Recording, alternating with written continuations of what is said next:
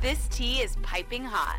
Get the latest celebrity news first all day long with hot headlines from OKMagazine.com.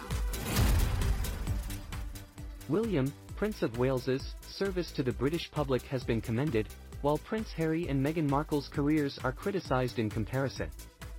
Prince William, to his great credit, is a very humble figure. He is very low and lives a life of service to the country, he understands the gravitas of his role, royal commentator Niall Gardiner told an outlet. William dedicates his life to preparing for the role of being king and understands the significance of that. He epitomizes the role of a public servant in the truest sense, and there is much to be admired in that approach, the analyst added. The Prince of Wales has no ego at all. He doesn't seek the limelight or glory, whereas Harry and Meghan do seek the spotlight, as is especially the case with Meghan, and I think we saw that last week at the Invictus Games, Gardiner observed.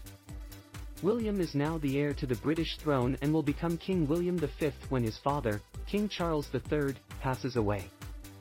Like all heirs apparent or presumptive, Charles and Diana, Princess of Wales' first son, was prepared for his eventual destiny starting in his childhood.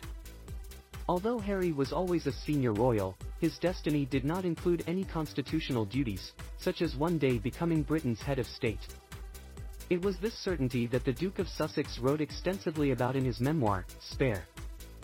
The fifth in line to the throne spent pages upon pages describing how he felt undervalued for most of his life, since he saw himself as nothing but a support system for his older brother.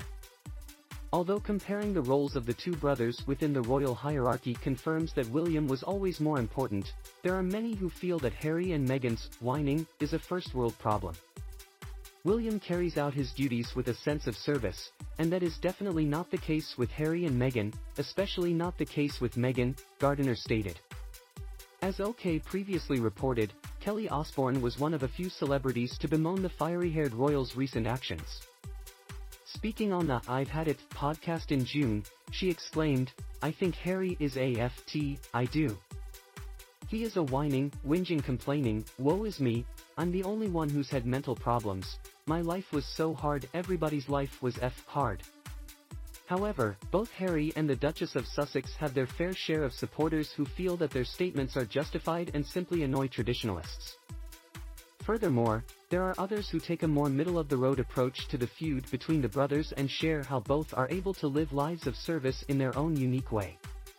GB News reported on Gardiner's remarks.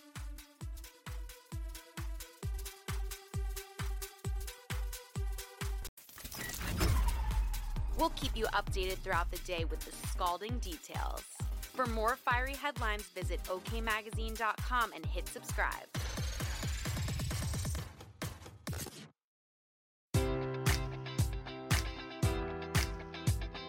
Enjoy all your favorite sports like never before at BetMGM. Sign up using code Buckeye and receive up to $1,500 back in bonus bets if you don't win your first bet. When you register with BetMGM, you'll get instant access to a variety of parlay selection features, live betting options, and the best daily promotions in the business. And with BetMGM at your fingertips, every play and every game matters more than ever. Place your money line prop, or parlay bets with the king of sportsbooks today. Sign up using code Buckeye and receive up to $1,500 back in bonus bets if you don't win your first bet.